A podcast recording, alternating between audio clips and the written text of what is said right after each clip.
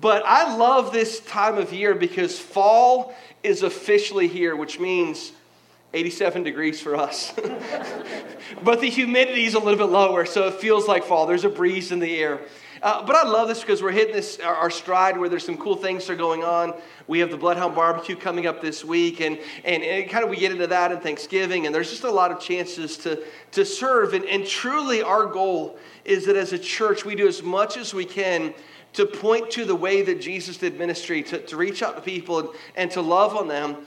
And, and part of that also is I believe that Jesus came to redeem everything about us. And one of the things that he came to redeem about us is the conversations that we have. Uh, the, the way that we communicate with each other and the way that we kind of understand each other. And that part we've said at the very beginning of this particular series, that part is incredibly difficult because we're wired a certain way.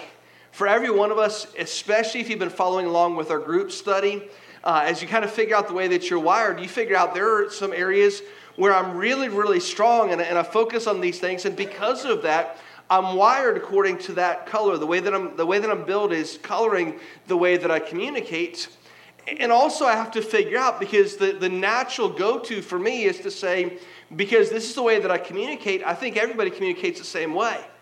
And, and, so we discover that because we try to communicate the same way that we're familiar with or that we're comfortable with, when we communicate with someone else who may be wired a little bit differently, it leads to a breakdown of, and, and a miscommunication. In fact, the number we heard the first week was that 90% of all disputes, 90% of, of, of all the friction we have in relationships stems back to miscommunication. So throughout this series, we've been trying to look at uh, a lot of scripture, but especially Ephesians 4:29, and talk about how do we figure out a way to build other people up, to, to use wholesome words when it comes to communication, and to figure out a way to communicate words to encourage people, to get people excited, to, to want them, to, to build them up, to have them want to go the extra mile. And, and, I think that for most of us, we're wired to want to be able to do that. We just don't know exactly how. So, this whole series has been figuring out how people are wired and trying to make sure that me and my big mouth don't get me in trouble. Now, how many of you would admit that at some point in your life, your big mouth has gotten you in trouble? That's most of us. We say, man, because here's what happens either we say the, the, the right thing at the wrong time, or, or we say the wrong thing, or we say something, we say, I didn't mean to say it that way, or worse yet, I say the right thing to the wrong person. See, there's a lot of things in our life that we wish we could, um, almost as soon as the words come out of our mouth, we wish we could walk them back because it's almost like we, we think before we speak, and depending on your temperament, you might actually do that. But we think before we speak, and it's like as soon as the words are here, we're like, man, I wish I could catch them and put them back. In fact, some of you have found yourself in a situation where you walk up and there's a mom holding her baby. And the baby's so cute, and everyone comes up and say how cute the baby is. And you come up and say, Oh, the baby's so cute. And you hazard a guess and say, What's his name? there is no one more passive aggressive than a mama bear when you get that question wrong. You come up and you say, Oh, what's his name? And she's like, well, her name is, and whatever it is, she says it, and there's no way to walk that back. Or some of you have done this way too frequently, but, but you're texting and you think that you're good at multitasking. So you're texting two people at once. Yeah, you know, right away you're like, oh, I know, I've been there before. And, and so you're texting your wife or your husband and you're texting your best friend. But for me, I'm texting my wife and I'm texting, this didn't really happen, but just imagine it did. I'm texting my wife and I'm texting my best friend. And, and I'm not trying to be suggestive all the texting my wife, but I just kind of say, hey, you know, the kids aren't home tonight. and give the little winky face emoji and your best friend's like, I'm going to use that for the rest of your life. Like, there, there's no way to walk that one back. Or the absolute worst. And men, we make this mistake once, and you never make it again. But you walk up to a lady, and you think she's pregnant. Yeah, like it's one time, and you're like, I'm not doing that mistake again. Because you know, as soon as you ask, a question like, oh, what's the due date? You jumped without a backup parachute. Like you got one chance to get that right. And if you don't get it right, there's no way you're saving face.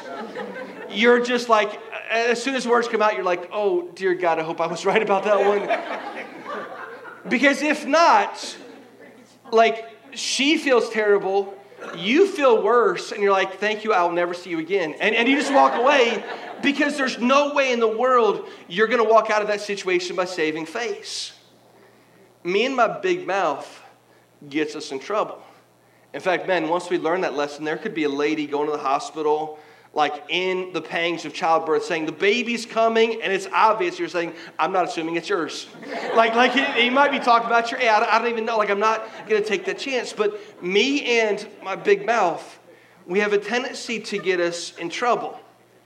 It's because we live in this DVR culture where we have these buttons on our remote that look something like this. And the thing is, is that we're used to saying, man, I wish I could just hit the rewind button.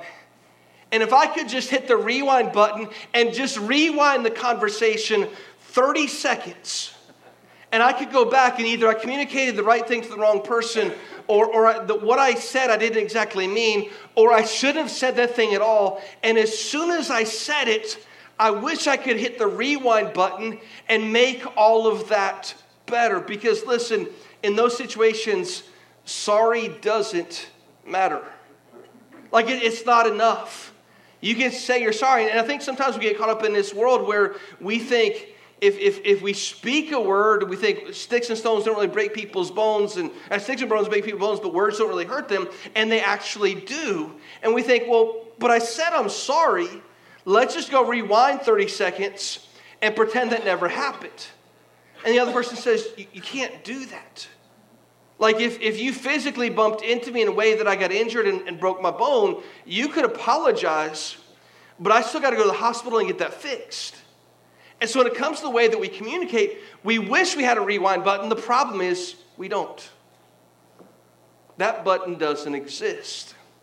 And because we don't have the rewind button, the only recourse we have, the only tool we have in our tool is, is to hit this button, hit the pause button and say, wait a minute, before I start to communicate something, let me make sure that what I communicate is living out this passage that we've looked at throughout this series in Ephesians 4:29 that says, "Don't let unwholesome communication come out of your mouth, but use your words to build each other up." Like our words are infinitely infinitely more important than we give them credit for. And so I want to talk this morning about how do I make sure that me and my big mouth don't get in the way, that I don't mess this thing up. And so to do that, I want to look at a passage we looked at earlier in this series. But if you have your Bibles, open up to James chapter 3. And we're going to look at a little bit lengthier passage. But before we do that, I want to pull this up. And I know some people are going to be familiar with this right away. I had to get a, a debrief on how this worked this morning. But who knows what this is? Anybody? A bridle and the reins, and, and what I really want to focus on is the bit.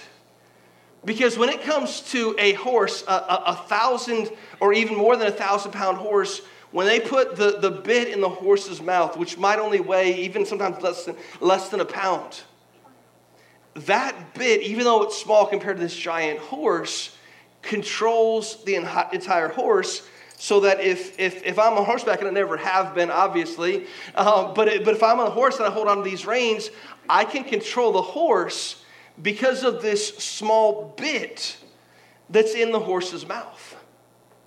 Well, James, who's the half brother of Jesus, has this teaching on the power of our tongue. And uses the bit as, as one of two examples of how something that's really, really small guides something that is really, really large. James chapter 3, we're going to begin in verse 2. And it says this For we all stumble in many ways. That's true of all of us. We get that. That isn't like, that, that, that's not earth shattering to us. We get that.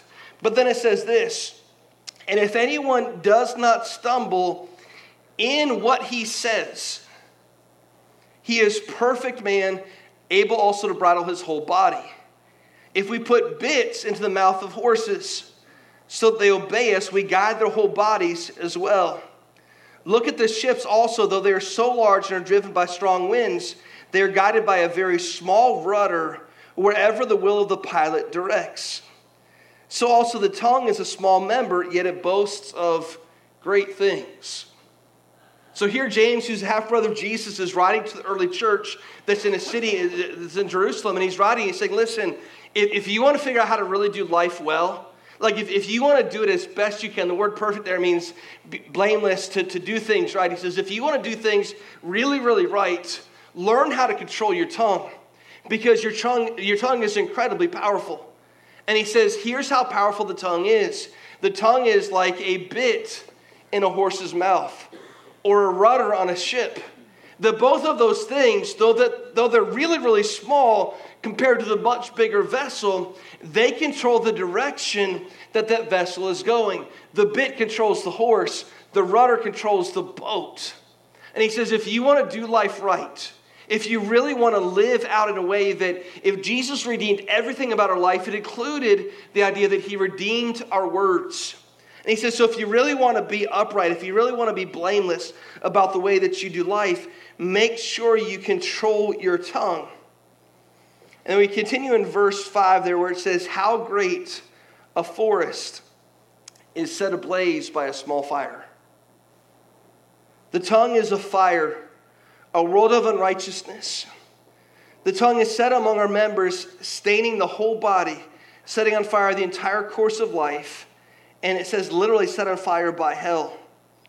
For every kind of burst and a beat of reptile and sea creature can be tamed, it has been tamed by mankind. But no human being can tame the tongue. It is a restless evil full of deadly poison. Like we read this, and the more I read, the more depressed I get. But I think James is trying to communicate something to us.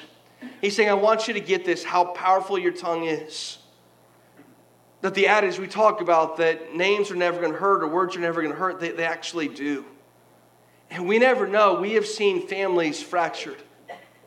We've seen families that, man, we used to enjoy going together and getting together at the holidays and enjoying that season. And now, because someone said something at a barbecue at some point, it started off small, it didn't seem like a big deal, but the more that tension started to, to spread, the more they started to, to realize that, man, something small became something really, really big. And the small fire was set ablaze. And we've seen relationships fragmented. We've seen marriages destroyed over something that seemed fairly minor a word, a sarcastic response. It seemed like it was a big a deal, but James is writing saying, listen, the way that we speak, it's a huge deal. He says, make sure that you get this right. Make sure the way that you communicate resembles the redemption that you have in your life. Continuing on, says this. Verse 9, with it we bless our Lord and Father, and with it we curse people who are made in the likeness of God. From the same mouth come blessing and cursing, my brothers. These things ought not to be so. This is what we talked about in week one of this series. And then it says this Does a spring pour forth from the same opening both fresh and salt water? Can a fig tree, my brother, bear olives, or grapevine produce figs? Neither can a salt pond yield fresh water. He says, Listen, God has redeemed the way that you communicate in order that you can use your tongue to do powerful things. And if you're going to use your tongue to do things like I love, one of my favorite things all week long is to gather together when, when our band strikes up the first note and we get into worship and we're enjoying experiencing the presence of God. I love that because literally God is using our voices. Some incredibly talented, others like mine, not talented at all. But He says, I don't hear those things. I hear the cry of your heart. And because of that, the way that you speak, the words that you say, are producing something beautiful. But how can something so beautiful also produce something that tears people down? He says that ought not to be so. He says it shouldn't come out of the same spring, both salt water and fresh water. And so the way we communicate, James is saying, has tremendous value. I want us to get this. Words create worlds. Everybody say that with me. Words create worlds. Here's what I mean by that. If we go back to the creation account, we read that God literally spoke creation into existence. Now, you and I don't have that power. I can't speak something into existence, but my words have and leave an incredible impression upon people around them. And so do yours. We each have people that we are helping speak into their world. I don't have the power that, that God has to speak worlds into existence, but I know that for some people, in particular my children, my words have incredible bearing on their world. See, I heard this story uh, recently. There's a pastor in Atlanta, his name is Andy Stanley. And a lot of you know Andy Stanley for, he's a pastor of a huge church. He's a big deal. Uh, for my money, he's the best communicator of our generation. But Andy Stanley was sharing a message on the power of our words. And he talked about how not every word has the same value. And we understand that because if someone comes up to us and they pass a compliment, it feels really, really good, but it doesn't last for very long. But if someone is critical of us, especially if they're not constructively critical of us, and some of you know this, those words can linger in your memory for years. You could get five compliments today, or you could be at work this week and get five compliments. And then someone comes up to you and says, You know, that's not what they really think about you. Because here's what I've heard. And they say that, you know, it's only one person, but that's the one person that you choose to listen to. Words aren't always equal, and neither is the messenger. He shared this story. There was a, a young lady at his church who had done something really remarkable. And he came up to her and he says, Hey, that was a great job. I just want to let you know that I'm proud of you. Now, this is Andy Stanley. In the church world, he's a huge deal. The girl looked at him and said this. The young lady looked at him and said this Thanks, but I wish my dad had said that. And as soon as you hear that, you're like, man, that, that strikes me in my heart because I think about was there a chance for me to say something to someone who, who my words was their world and I didn't get a chance to say those things? Words create worlds. And so we use our words either to build people up or to tear people down. There's little middle ground in that. So, real quick, as we look at James chapter 3, and it talks about the power of our tongue and how a, a, small fire can be created by something that we say, I want to give you just a couple of practical insights as we walk away from this. How can I make sure that me and my big mouth don't continue to get me in trouble? Uh, so, if you're a note taker, you want to write down these four things real quick. Four ways I can stop my big mouth uh, from hurting me. Some of y'all should really be taking notes. I'm just saying that. wow.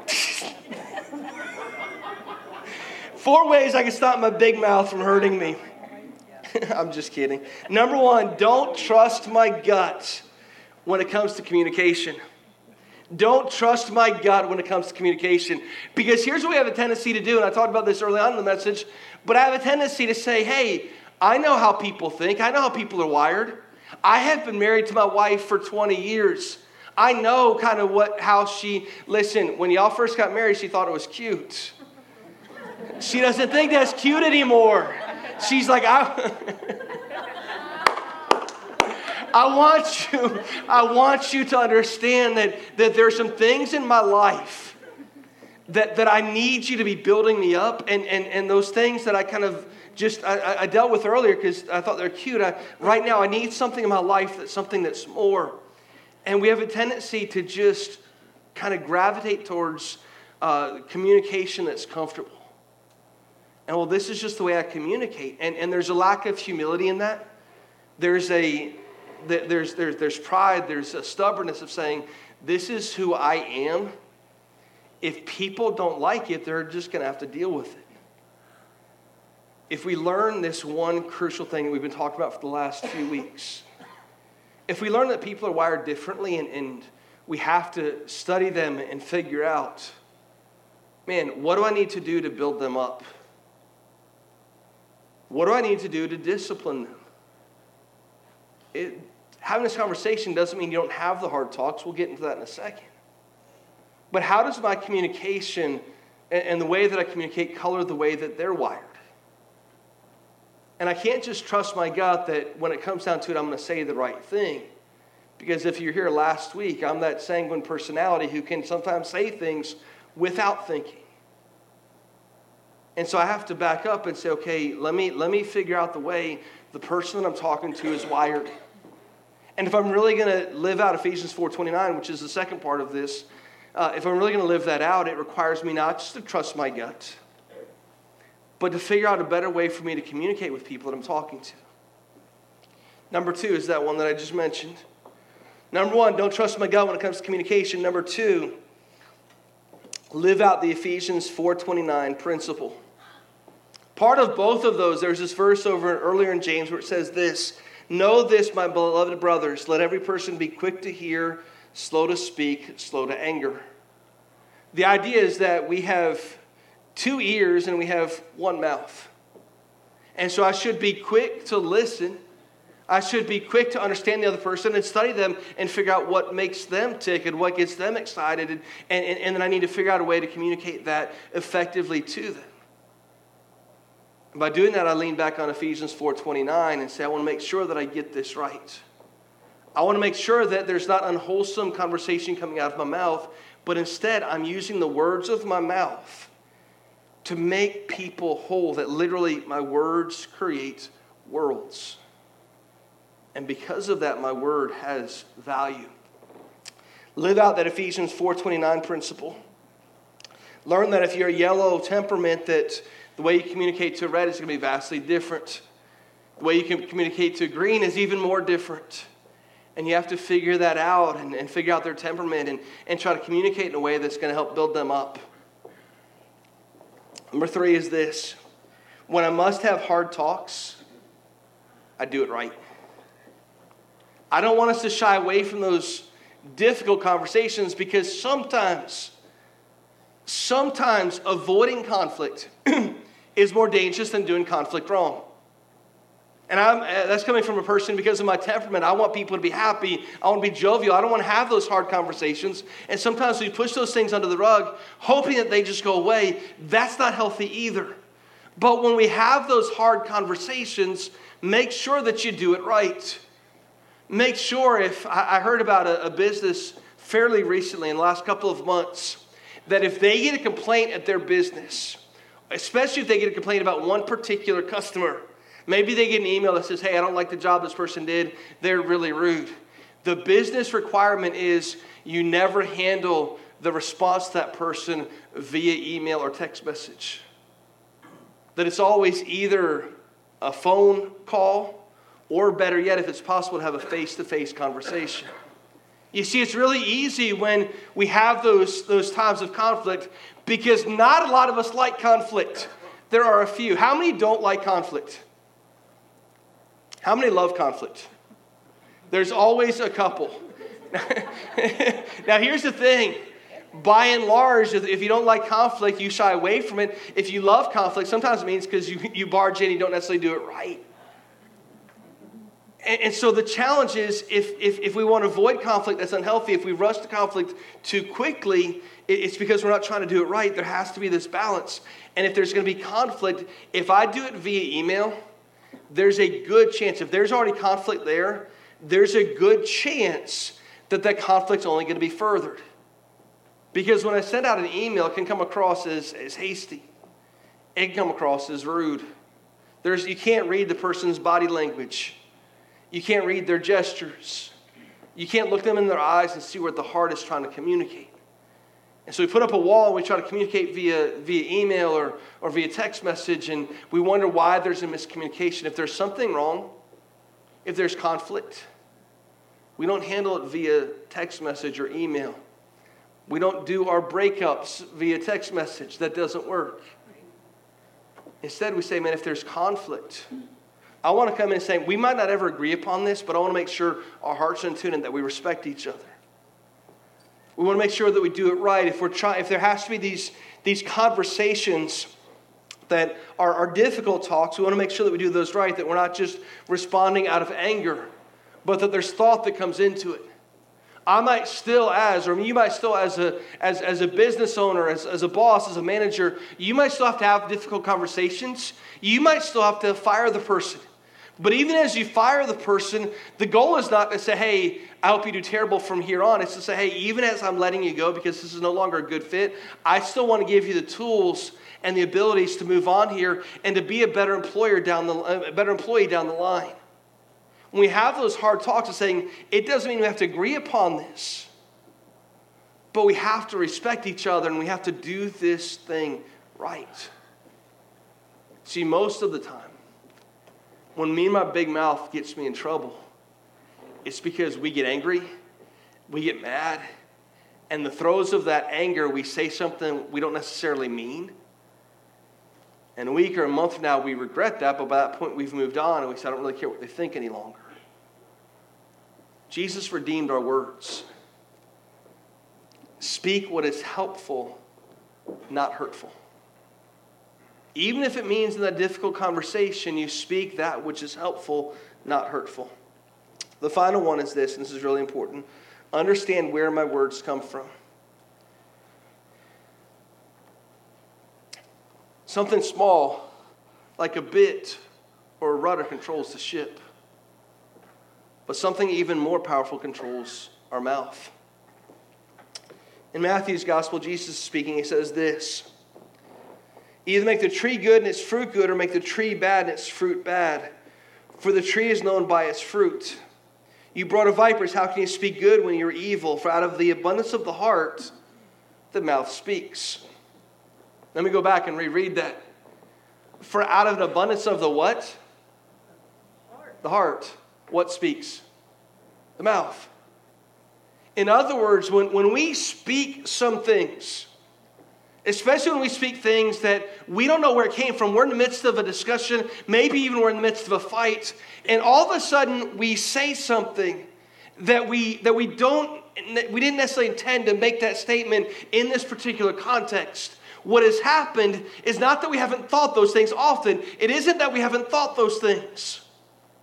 It's that prior to this, I had a filter in my life. My heart has already been there. My heart has already thought these things. Even if I haven't consciously been dealing with that, my heart has already been there. And now I'm in the midst of a fight, and all of a sudden something comes out. And I've heard people use the analogy before of taking a tube of toothpaste, and once that is squeezed and the toothpaste comes out, there's no way you're getting the toothpaste back up in the tube. What happens is we're in the midst of this fight, we're in the midst of uh, having that customer or having that spouse that we're not getting along with, and all of a sudden something comes out that wasn't intended to come out. The problem was is that our heart was already focused on that. Our heart was already there. It just is we'd had a filter that stopped that up until that point. And now that I got my blood boiling, that filter was removed, and something hurtful came out. And it came out because, man, my heart has been there for some time. The words we speak, the meditations of our heart be pleasing to God. If, if there's a conflict with our communication, it's probably happened a long time ago when our heart started to shift away from the moorings of where it's supposed to be to a place where it shouldn't be. And Jesus speaking, saying, Listen, out of the abundance of the heart, the mouth speaks, and the mouth controls the entire body. So the things that we're focused on, the things that we're allowing into our life, are eventually coming out and they're controlling the path of our life. And this is why Ephesians 4:29 is so important. It's why the words that we say have so much power that literally our words create worlds. Today we're wrapping up the series here at church, but we're going to continue on this. For those who are new, every fall we do a study in church. We're also doing it in our groups in people's homes. Uh, so it's going to be continuing on for some time. And our goal is that through that, we understand the power of our words, the way that we communicate better with each other, and that we can begin to try to build people up, to encourage people, uh, to love people and to let them know this is how much, this is what Jesus thinks of you. This is how much Jesus thinks of you. Let me communicate the way that he communicates. Let's pray together. Man, God, I thank you for uh, just the picture of redemption that Jesus would come into this world, as broken as it was and as difficult as it was, that Jesus would come into this world to die for us, to die to set us free. We sung songs this, this morning about when the Son sets us free, we are truly free. We're free indeed. God, He came to bring us freedom to the way that we live life. He came to bring us freedom that we could live eternally with the Father. But He also came to free up our speech. And God, that's so important. God, if there's a person here this morning that is battling with, they've never uh, come to realize the grace that Jesus has shown them, that He's died to give them that freedom, I pray that today would be the day they'd recognize the sacrifice that He paid. But God, for others who, man, we, we've, we've been purchased because of what Jesus did. And yet our words still haunt us, our words still fail us. We find ourselves maybe repeating bad habits of the past. Maybe the way we are treated when we were younger is reflected in the way that we treat other people now.